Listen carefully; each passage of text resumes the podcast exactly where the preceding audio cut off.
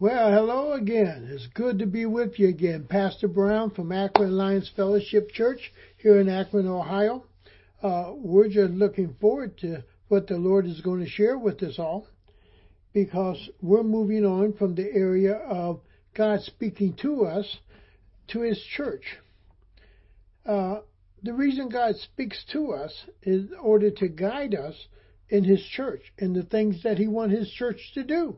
There's no use having a church and God doesn't speak to us, or God doesn't direct us or lead us. And we are a people who look to a living God to guide us through all these difficulties called life. And it's just a joy to serve Him, to see what He's going to do. And I hope that you're ready to just dig in a little bit.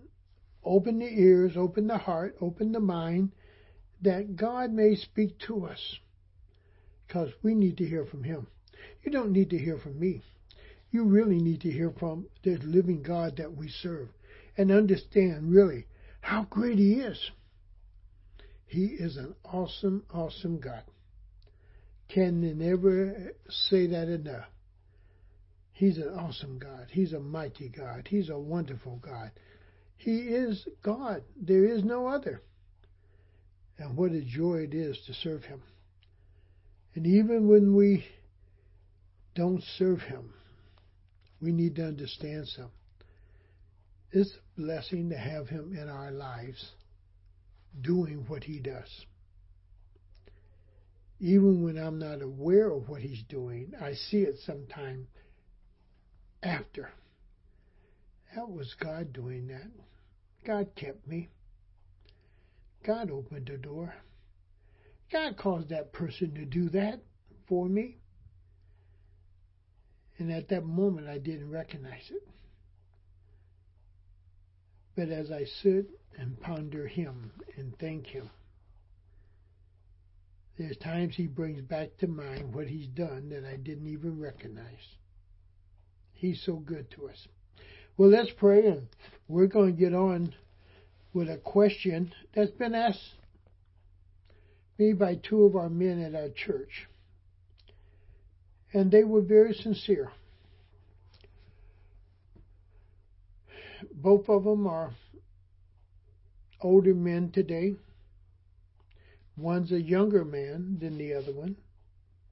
He just recently retired, so he's still up there in age. He He just turned sixty-two, sixty-three, and and he just retired. But both of them, not knowing that the other has asked me this question, asked it at different times. Pastor, why aren't we seeing young people come to the church? Why aren't we seeing young people come to the church? And I, had, I, I really didn't have an answer for that. In all honesty, no answer. And I hate to have thought, well, my fault, our fault. What's going on? Who do we blame for this? And I still don't know where to really put my rope around what. And we could say, well, they just don't care, or we don't care, or we're missing the point, and but what do we need to correct it that we hit the target? This spiritual battle is really exactly that. It's a spiritual battle. Battle. That part I believe. Why? Because Satan doesn't want a young generation to know the God that we know. And our young generation has to be willing to accept the God of this Bible, not the God that they dream of or the God that they want to be God. But they have to be willing to accept Him. So let's pray and let's give a little thought to this. And in this, I will concede that I don't have all the answers. I'm in the same boat you're in. We're looking for them, but asking God to guide us in it. So let's pray. Father, we want to thank you and praise you, Lord, for your loving kindness unto us. And we don't know exactly, Lord, where this study is going to lead us or how you're going to speak to us. But, Lord, we're looking forward to you building your church, adding to your church, doing only what you're able to do. But would you bring us, number one, back to prayer? That we would be a people who pray, seeking your will, seeking those who are lost and separated from you, designed to do more than what we do. Lord, uh, minister to us, I pray. Help us to see your word, but uh, help us to have a sincere heart in wanting to know the answers for our dilemma, for our situation. And we'll give you praise in Jesus' name. Amen. If you read anything on this, you will find that many people in America are not interested in church. That's just a true statement. That's very factual. That's there. That's very recognizable. Um, church doors in many places. Uh, there's too many empty pews, too many e- empty chairs. Uh, buildings cost too much for the few people that use the building. But they're there. But how do we get the people inside? That becomes the question that has to yet be answered, explored, and challenged. Many people in our country think Christianity no longer represents what Jesus had in mind. Many people see that the church ought to be doing something else other than what it's doing. And many churches don't know what to do. They're, they meet every week, but there's no real input into society, the culture. Uh, there's those things that are being missed in many different ways, and we don't know what to do. And people are asking the question, why should I go to church? What's the purpose of it? And maybe we'll have to dig into that a little bit more, too, as we go along in this series. What is the real purpose of church? Why should I be part of a church? But many people in our country today, again, think that Christianity no longer really represents what Jesus had in mind. And that Christianity in our society is not what it was meant to be. It's not doing what the church should be doing. And there's people who are mad, upset about that, and they will not attend any so-called denominational church or organized church, because they do not feel that it really fits into the social streams of today. Now, I'm just going to give you some dates, and I want to just share this with you. I was reading it in a book, and uh, it made a little sense, so I'm going to share it with you. In nineteen fifty to nineteen eighty, the unchurched was looking at Christ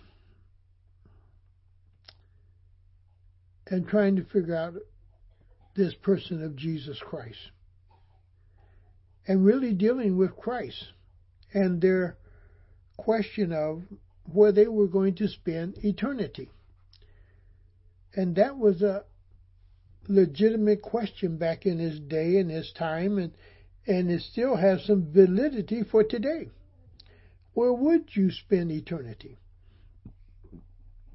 And that's a question that every one of us has to answer, because the reality is we all are going to spend eternity somewhere. But that was the leading question, was about Jesus Christ. Who was he? What was his purpose? What effect does he have in my life? And then it moved on from Christ to community. If I'm saved, then how do I work in my community to show Christ, to help people in my community? And then it went from the community to the cause in the community. What was the greatest cause? What was the greatest work? What what was it that needed to be done in the community that would be kingdom building, that would somehow be helping? And those are the three things from nineteen fifty to nineteen eighty. The unchurched thought about Christ first, community, and then the cause that was in the community, or the need that was in the community. Then there was a shift. It moved and went from nineteen ninety to two thousand. The unchurched went to the community. The community became the main issue in a sense. Uh, not so much Christ, but the community. Uh, what's happening in our community? How do we build the community? How do we support the community? And then came Christ. And many people joined the church trying to help the community and didn't know Christ. Unsaved. And therefore, a lot of discipleship went on. Different things took place because people was discovering Christ in order to really function and work in the community that they so desired to be a part of, and wanting to assist in many different ways in that area. And after they really discovered Christ, then that third thing really popped back up, cause. Cause. But it was it moved from Christ being first to community being first. And then community, people joined the church, just joining the church, not really knowing Christ. But as they discovered Christ, they also discovered the cause of what they need to work at in the community.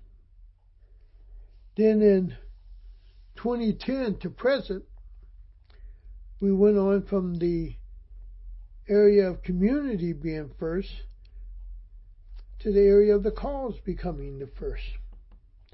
What's important is the cause, is the cause. Not the community, but the cause. Not Christ, but the cause. And now we have this whole area where what we look at is the cause. The cause. And even with the church, if somebody get behind the cause, we let all the people in the church just for the sake of the cause, not for the sake of Christ.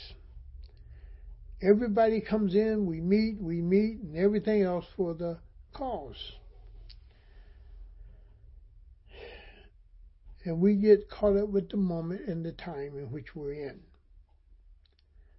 And we're still in that area today, the cause. And we have a lot of causes out here now that people are rallying behind, marching about this and that, and about the police issue, political issue, uh, the justice issue, the equality issue, uh, the uh, women, uh, slave trafficking. We have all these causes that are out here.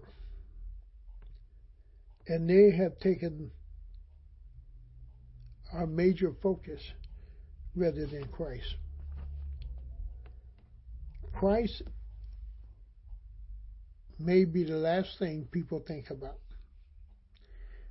Even in our family structures, in those homes that are called good families or look like good families, the name of Jesus might be the last thing spoken.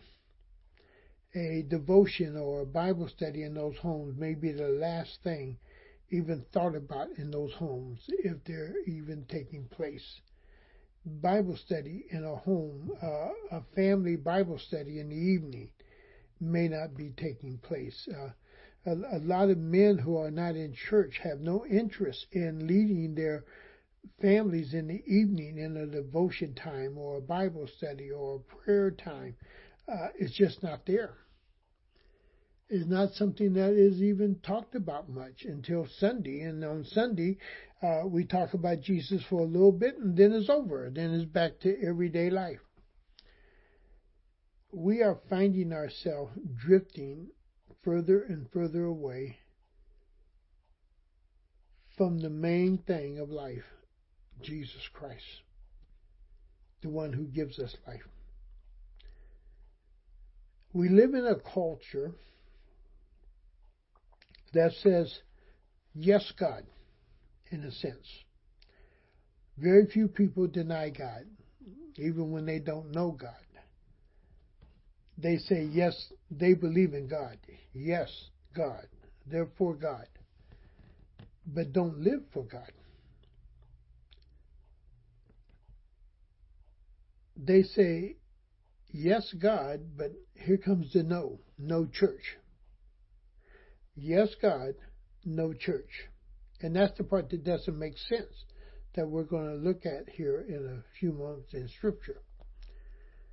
If you are saved and you're saying, yes, God, the Holy Spirit places you into the body of Christ in order for service to take place in church that you can be built up and then be able to use this service outside of church.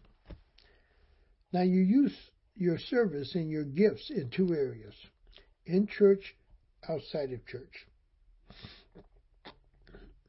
Both are used. Many of people in church use the gift of encouragement as they greet and speak and encourage other people. Many people in church use the gift of kindness as they show kindness to other people within the church to help them and to minister to them. Uh, there are many things that go on within the church life that we rub against each other, that build each other and help each other. It's important to be in a church, part of a church body. Because if you're not there and you're off on your own, the Holy Spirit is not really going to use you. Because you're not in the place where He would have you to be to really be used. And you won't know how the Holy Spirit works in your life until you allow yourself to start right there at the home base, right at the church. So a lot of people say, yes, God, but no church. No church. Why? Because they see too many problems in the church. They see too many phonies in the church, hypocrites in the church. Well, that can be an excuse because we're all hypocrites in a sense. We say one thing, we do something else. And we're all learners. We're all having to learn. And that's just part of the church. And people will have their opinion. And oftentimes when people express their opinion, their opinion may not coincide with God's word or agree with God's word. And people will wonder, well, where did that come from? And that's one of the reasons sometimes in church when we speak, we need to give a chapter and verse. Uh, we need to be able to back it up with what God's word is saying. not just our opinion. But the church is full of opinionatedness, and we need to somehow curb that if possible, especially when we're talking of the work of Jesus Christ or the life of Christ or about the church. Secondly, church has stolen God's reputation, some believe. Um, God is not the centerpiece of the church. It's some pastor, it's some deacon, it's some this. Uh, Christ is not the authoritative individual in the church. And we need to reestablish that, that Jesus Christ is the authoritative one in the church. There is no higher authority than Jesus Christ and His Word. And that needs to be established in every church. And sometimes need to be stated in order for people to be reminded. It's not the pastor. It's not the deacon board, the elders board. It's not some board. The highest authority in the church is Jesus Christ. And I know too often we don't take time to pray, to hear what He's saying and what He wants. But we need to teach ourselves to do that. Now, a lot of people also see the church as politically controlled. Uh, it's a democracy. It's all this voting, and and some people can outvote other folks, and they don't know two hoots of God's word, but but they're going to vote on something, and that's the church today in which we have to function in. There, there's no requirement that you have to know God's word in order to vote on a specific issue or whatever, and you may be voting totally wrong because you have no knowledge of God's word. But here again, this is where we're at today with this thing called the church. And some people do see that the church is too political. It has to do this, this way, and that way. And we get involved in too many political issues even outside the church, let alone what's going on inside the church.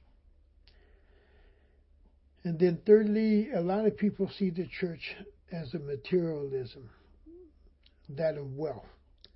So we have somehow bought into building some very grand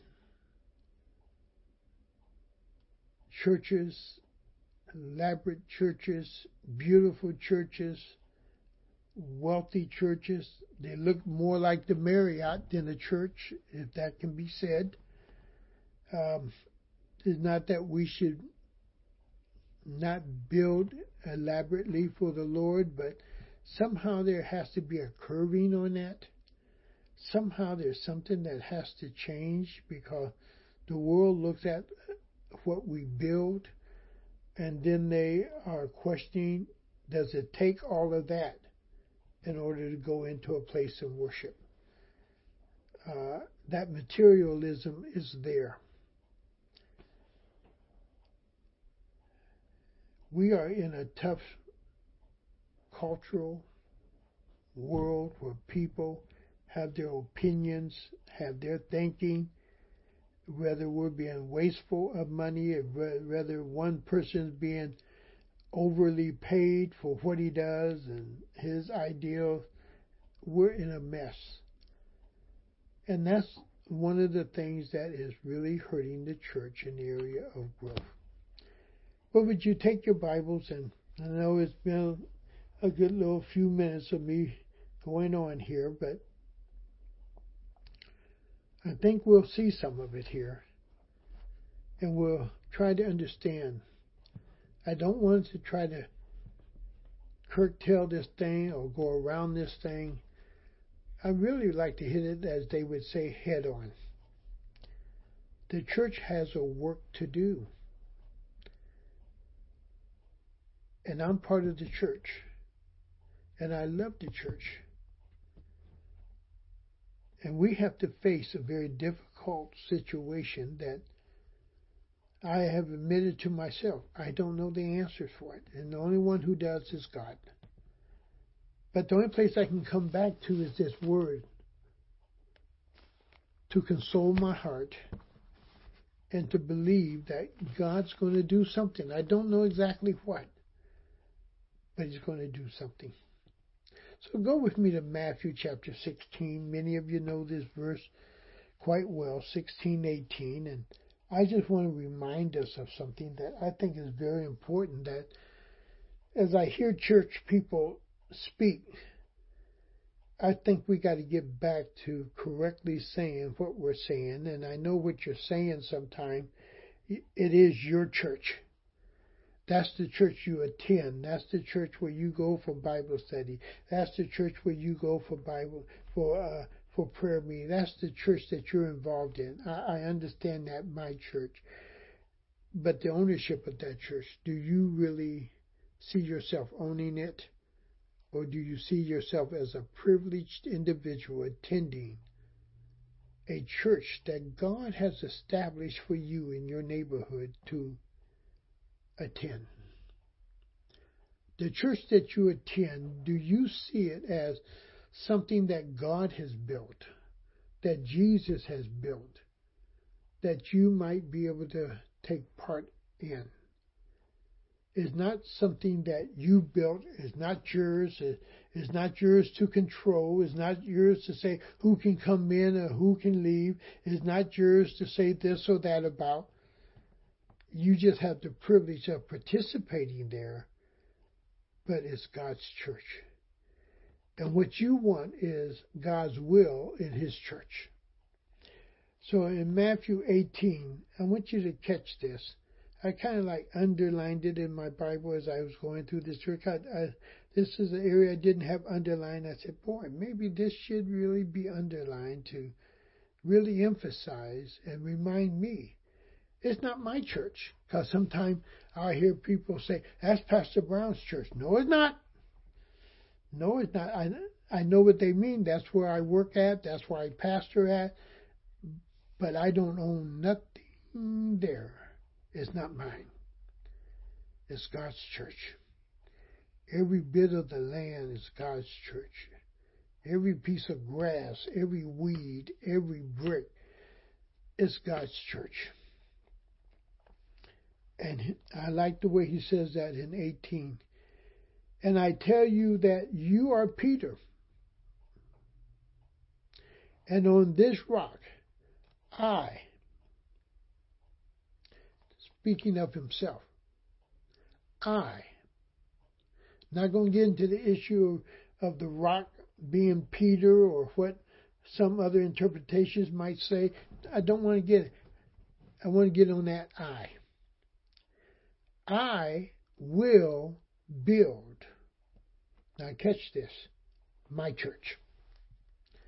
I will build, not your church, not Pastor Brown's church, not Pastor so-and-so's church, not this over here. I will build my church. I'm not building a church for Peter. Not Peter's church. I will build my church. And all of us got to come back to that issue. And those who don't want to attend church because they say it's somebody else's church, they need to be reminded, no, it's not. It's God's church. It's the church that Jesus built, not that some man built. We need to be reminded of that. Yes, praise God, he might have used us in some way to do something to help build his church. But he's the one who's building the church. He's the one who has used a number of individuals to build a church. And it's my church. Now catch this, his purpose. He says it's my church being built. And I believe he's building that church for a purpose, for his purpose, not my purpose, his purpose. And we need to be reminded of that, that Jesus Christ had a purpose for building a church. Now, you say, well, the church is not a building a, a brick and mortar. Uh, the, and you are correct. It is a designated place, however, where people gather, because the basic meaning of the word church is called out ones. We're called out to meet someplace with Christ, with each other. And there's a lot of people on Sunday that are not called out anywhere. They don't even get out of bed. They don't even leave their address. They don't even go up the street on the corner. They don't go anywhere, anytime. Most of the year, right home in bed, and very seldom step into any place that you could call church, where a few people are meeting, whether it be two or three. And that's something we got to get back to. It's not my church. It's not the pastor's church. It's not the deacon's church. We got to get back to who rightly owns this thing called church. And it's Jesus Christ. He said, I will build my church. Now, I want to emphasize something in this whole process. The word build. He didn't say it was going to be a building. He didn't say it was going to be... Pre- but there's something that he is actively working at. That is his. That is his. And he calls it my church. He's working at that which is his, and he calls it my church. And then he makes this other statement. The very gates of Hades, or Satan himself, will not be able to overcome it. The church may be small, the church may be weak, the church may be struggling, the church may be things that people don't like, and they have their different opinions about it. But one thing that is sure, Jesus has made this proclamation. It will be here. The church will be here in some form, some shape. The church will be here. That people will be able to meet and gather. That doesn't mean maybe in a church building, it may be in some little basement, it may be in somebody's house, it may be in somebody's barn, in their garage. Uh, we don't know. But the thing is this, they'll be able to meet in the name of Jesus. Why? Because it's his church that's meeting. And wherever two or three are gathered in his name, he's there.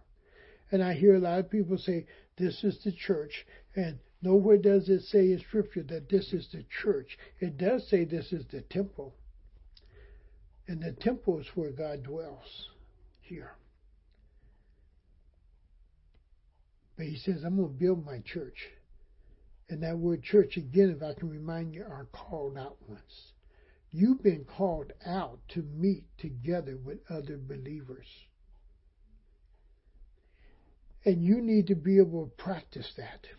If you're trying to be a Christian by yourself, you are the most miserable, defeated Christian there is. And you are useless when it comes to the things of God, because you have not been trained in the things of God. And you're only doing what you think you are right in doing, and what God may want you to do. You have no idea of what God wants you to do. When's the last time you even prayed or asked God what he wants you to do? When have you been with a bunch of people or a few people where you've struggled in prayer, asking God, is this your will? See, if you're missing all that because you're just staying at home,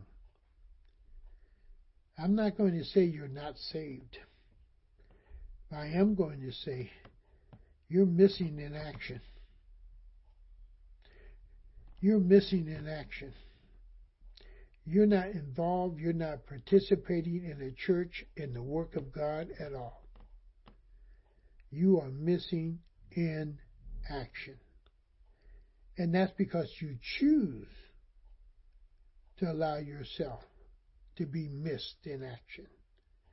And a lot of you understand that language from the military, missing in action, that you really are missed. You're no longer part of that team. You're no longer part of that firing squad. You're no longer there actively involved in the Army, Marine Corps, there. You are missing. And a lot of Christian soldiers are missing in action because they're at home in bed. They're at home washing their car. They're at home at the golf course. They're somewhere else other than the church. And he says, I'm going to build my church. And the gates of Hades will not overcome it. That's the promise. He didn't say it wouldn't be small. He didn't say that it wouldn't have time of struggling. He didn't say that church life would be tough. But what he did say is this: the gates of hell will not overcome it. So the church is going to be here, no matter what. Now, I want us to turn to something. I'm going to show you a very difficult area where church life has to start.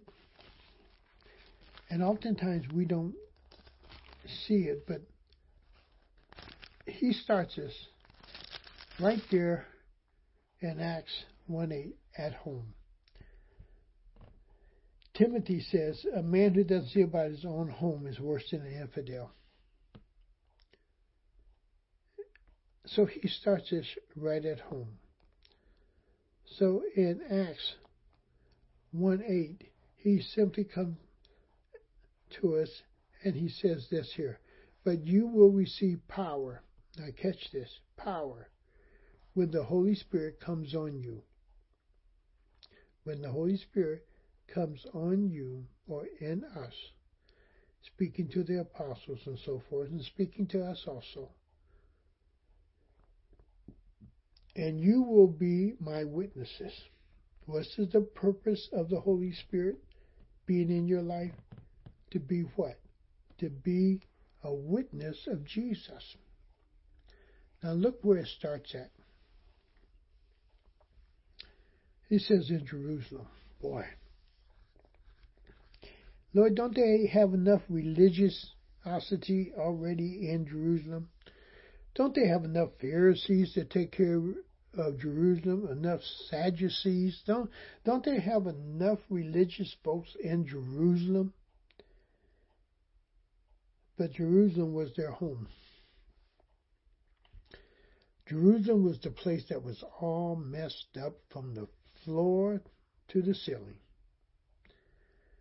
Jerusalem was a religious place, but all messed up religiously. Had a belief in God, but the wrong belief. Had a bunch of action going on for God, but the wrong action, the wrong work. Had a lot of readings, but wasn't following what they were reading. Wasn't believing what they were reading. And he says, we're, we're going to start this work at of church building is right here in Jerusalem. Right here in this religious capital, where all these sacrifices take place, where all these priests are, and where all these educated individuals are. We're going to start right here. Right in your own home. You know the hardest place to be a Christian is right there in your own home. Men, the hardest place for you to really show your Christianity is right there with your own children, your own wife. To be everything that Christ has called you to be right there at the house is the hardest place for you to be a Christian. To be that priest in your own home, to pray with your own children, to pray with your own wife, to guide them in spiritual matters. See, it's not sending your son to the pastor to get pastoral advice. It's not sending your daughter, your wife, or anybody from your home. That advice should always start with you first. Nothing wrong with using a pastor to come to get further advice, maybe to uh, to even check advice, but Dad, it starts with you. Husband, it starts with you. Scripture tells us of the wife, woman, if you to learn anything, learn it at home with your husband. Ask your husband first. And that's hard for us. But he says, boy, we're going to start in Jerusalem, where all this religiosity is at. We're going to start in your own home, in your own backyard. We're going to start in Jerusalem. And then he says, once you get it into Jerusalem, and we get a start in Jerusalem, then we'll go to Judea. That's just outside of Jerusalem. We'll go to Judea, one of the neighboring towns. We'll, we'll just go to that area now. See, who wants to live here and go there? It, we have to learn to make a sacrifice. We have to learn sometime to do more than just what is convenient or what's close by. And he says, then we're going to go on over to Judea. And we're going to build another church. We're going to witness there. We're going to work at it. And then to those awful people who we call dogs, and those people we don't like, and those people who don't look like us, and those people who don't act like us, we're going to go over there and we're going to build a church and be part of a church there. And no, no, let's let them be to themselves. Let let them Samaritans just be Samaritans. You don't know them people, God. Uh, they're not worthy of that. Uh, God, they're not like that. They don't worship the way we worship. They don't sing the way we sing. They don't hum the way we hum. They don't do the things we do. And he says, no, we're going to go to the Samaritans.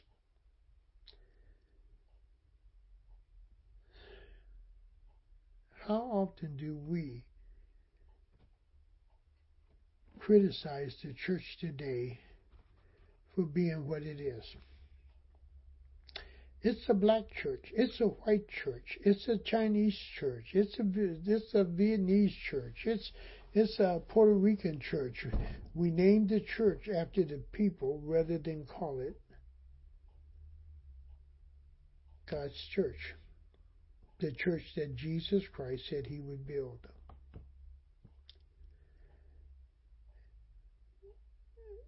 We have found ourselves or taught ourselves to be comfortable in the church with people who are like us. That's not what God would have. That's just a social norm, a social behavior. Right or wrong, I'm not going to get into that issue because that can be a long, drawn-out right or wrong argument. But the question is this, is it what God intended? God said His house was for all people. And I think that's where we need to leave it sometime. That the church is for all people. Not for this group of people, that group of people, or this other group of people. Or that. It's for all people. And someplace we got to deal with that as the church. And that's one of the things about the church. The, the church today is still the most prejudiced institution in the United States. And we got to ask ourselves some hard questions about that. When will we become more diverse? When will we allow this to take place and that to take place in a church? It is better than what it has been. But for a younger generation, that's one of the issues that is not happening fast enough. We're not moving that way fast enough, especially for the G, the Z generation, who have basically taken on the whole issue of changing the diversity of the United, of the United States and of the people from being a white majority to a really more of a mixed majority. And that's their goal. Into Samaria, and then to the othermost parts of the world. God means to build his church, and he's going to do it. No matter what we think, if it's right or wrong, God's going to do it. And he's already promised us the gates of hell is not going to prevent his work or stop his work. It's going to be his church, and he's going to do it. And he tells us even in Acts that he adds to the church as he sees fit. That is something sometimes we have to really grapple with. Could you imagine a million people, but God only sees three people that he would pick out of that million to be part of his church? Boy, I could never imagine that. But could that be a reality? Could it be the reason we're small or the reason we're not growing as a church because God is not adding the numbers that he once added? Much to give thought to. But I want to encourage you. If you're not in church, ask yourself this question. Why not? What is your reason? Who are you blaming? What is it that's keeping you out of church? If you say you love Jesus and you're saved, what's keeping you from being a part of his church? Wouldn't it be much better to be inside the church, helping to solve issues and work through problems, having some type of contribution towards something that could be meaningful, than just standing outside the church, criticizing it and throwing bricks and rocks and calling it all type of names, but not helping at all? I think it would be far better if you were a part. Even if you were an agitator, even if you were someone who totally disagreed with the church, you need to be there in the church, allowing God to speak through you and, and allowing him to use you with the gifts that he's given you. The church is a failure, not because of Jesus Christ, because he is going to build his church. If there's any failure in the church, it's right here. We have to look at ourselves. We can't point the finger this way. The only way this finger can point is right here. Won't you be a part?